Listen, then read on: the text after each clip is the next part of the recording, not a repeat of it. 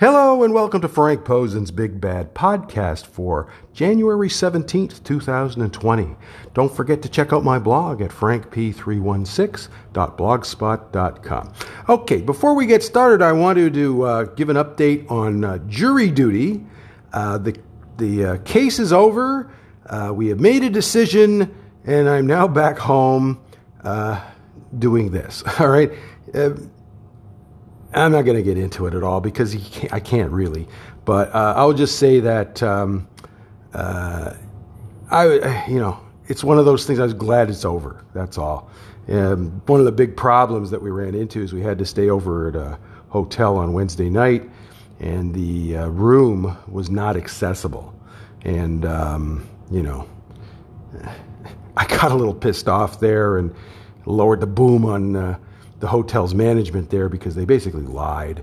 And um, uh, hopefully, uh, uh, I was speaking to some of the people at the court, and um, they're going to run across uh, disabled people as jurors more and more, and uh, they need to be prepared uh, to have a proper hotel room for any of those jurors. So, hopefully, I'm able to help them out with that because I said I would do that. And, anyways, I'm just glad that it's over and I'm back home, and I hope I don't have to do it again. But honestly, if they ask me to do it again, I'll do it because I think it's important. Okay? I hated the case. God, it was awful. But, you know, I understand why the guy wanted a jury, you know, especially after going through it. All right. Now, since I've returned last night, I have two new videos up on the blog. The first one is the Women's Battle Royal from uh, this week's episode of NXT. So the winner gets a title shot after Rhea Ripley versus Toni Storm uh, at When Worlds Collide. Now, the the um, main thing is this picks up towards the end. The first part is blah. There are a few surprise entrances, but you know, watch the video. The video is actually pretty pretty good, especially the end. Uh, they have Shayna Baszler and Mercedes Martinez face off. You may have heard that Mercedes just signed with the WWE. And so that might be a tease for an upcoming program. And I don't know if they're going to keep uh, Mercedes down at NXT or not. I'm not really sure. Uh, I was actually a little surprised to see her sign because I know that, you know, she was reluctant to leave Connecticut for Florida. So, you know, that's what they had to talk her into. Um, the final four seem to be Tegan Nox, Io Shirai, Bianca Belair, and Shayna. And Tegan runs wild. And then Shotzi Blackheart, who's a recent signee, she's the one with the green hair. Okay, she was hiding. She was never eliminated. She actually throws Shayna out and then gets thrown out herself, I think by Yo, if I remember correctly. And then Dakota Kai comes out and eliminates Tegan. So obviously they're going to do a program with those two. So the closing stretch with Io and Bianca is really good, and it makes me want to see a match between them. And that's really the best part of the match. Bianca wins with her finisher, so she gets the title shot. And like I said, uh, the ending is pretty good, so be sure you check it out. Okay, the other match video that we have up there is from um, Wednesday's uh, episode of uh, AEW Dynamite. It is Kris Statlander and Hikaru Shida versus Brandi Rhodes and Mel. Okay, so Awesome Kong was advertised for this match. Now, look, it's like I said when AK first was first brought into uh, AEW. Her back is so bad. I don't know if she can wrestle anymore. All right, and for that reason, it is ill advised to make her a major part of any angle. I know she's been doing some behind the scenes things as as well, I think in training and stuff like that. But the point is, I wouldn't make her part of a major angle just because I don't think she can physically do much anymore. All right? And now fan concerns about Brandi becoming a major part of the AEW women's division are because she can't wrestle. Okay? She has trained but she really isn't any good. And that's why the crowd is dead during this match. No one wants to see Brandi wrestle. And if you watch the match, you can see she just can't. She's not, she's just not good enough. All right. Now, Melanie Cruise, who's being called Mel, hasn't been given a personality. You know, fans are not going to care about her until she gets one. It's, she's, she's pretty, you know, she's just generic. I mean, she's an okay wrestler and everything like that. I mean, mostly she's big.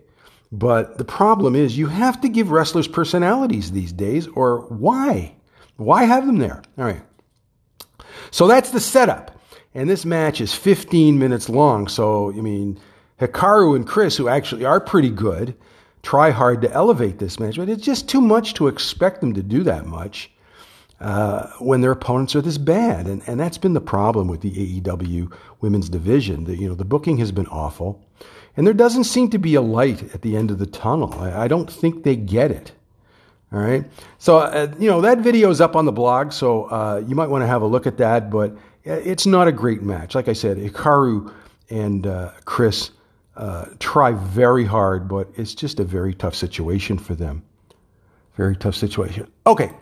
All right, let's get to UFC 246, which is on tomorrow night on pay per view from uh, the T Mobile Arena in Las Vegas.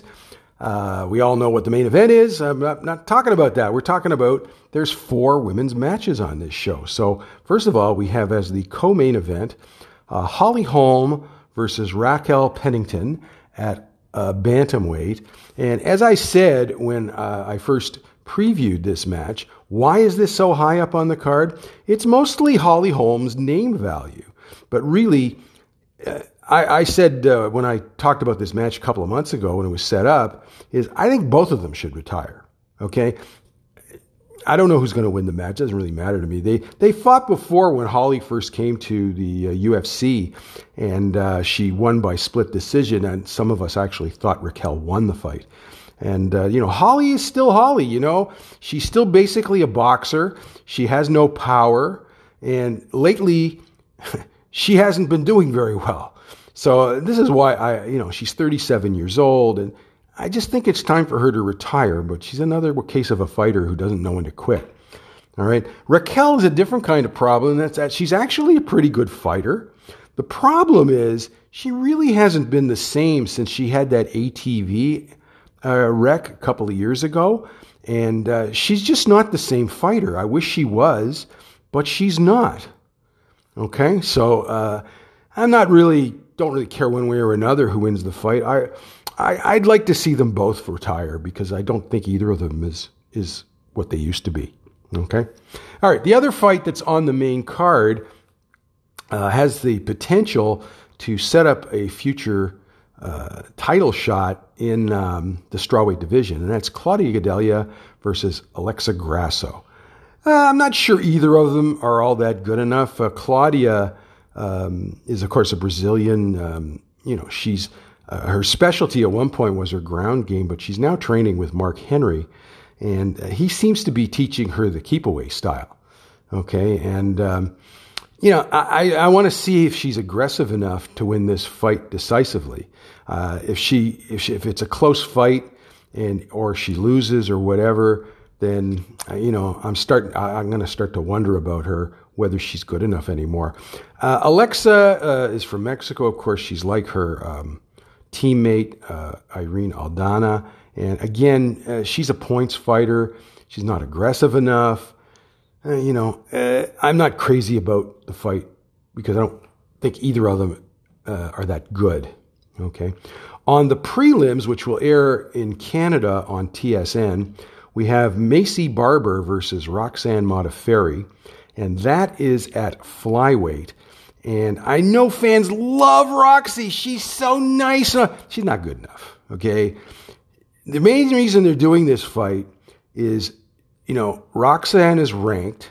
Okay. I think she's ranked number nine or 10 or something like that.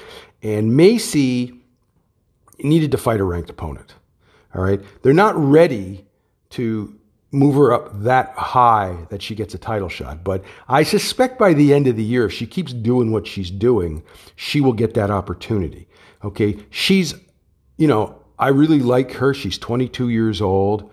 Um, she's from Colorado, but she's training now at um, uh, Roufusport in Milwaukee. She's been working a lot with um, uh, Ben Askren and also Anthony Pettis. And I think Anthony has. Uh, Anthony Pettis has been a really great influence on her. Like uh, uh, she really praises him for his uh, his his mentorship, and uh, so you know. I like her. I, I like her because she likes to finish. Okay. So that's kind of what I expect here. I expect her to be very aggressive.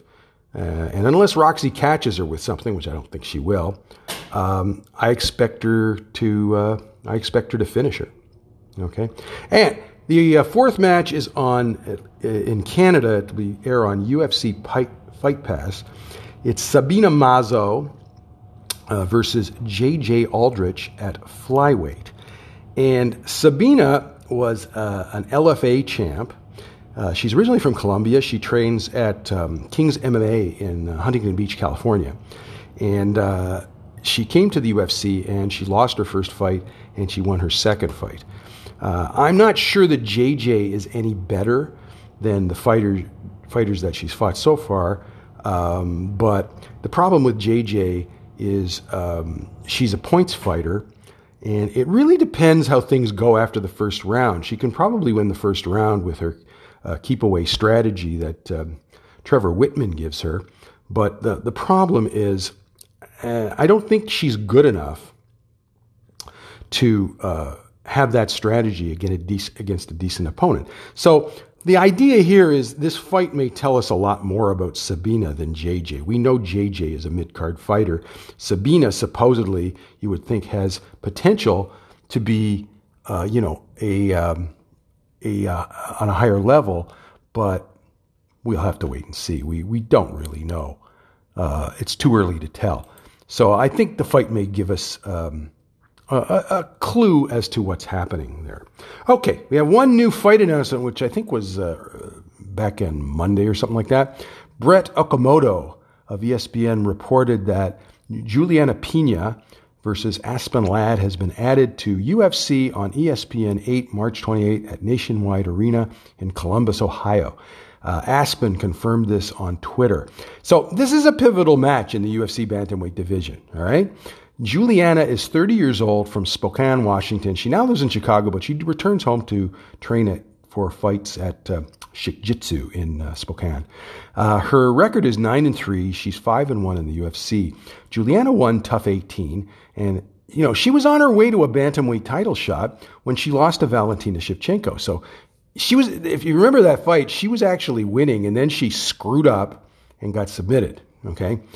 Then she got married and she took a two year pregnancy break. So Julianna returned to action with a win over Nico Montano July in July 2019.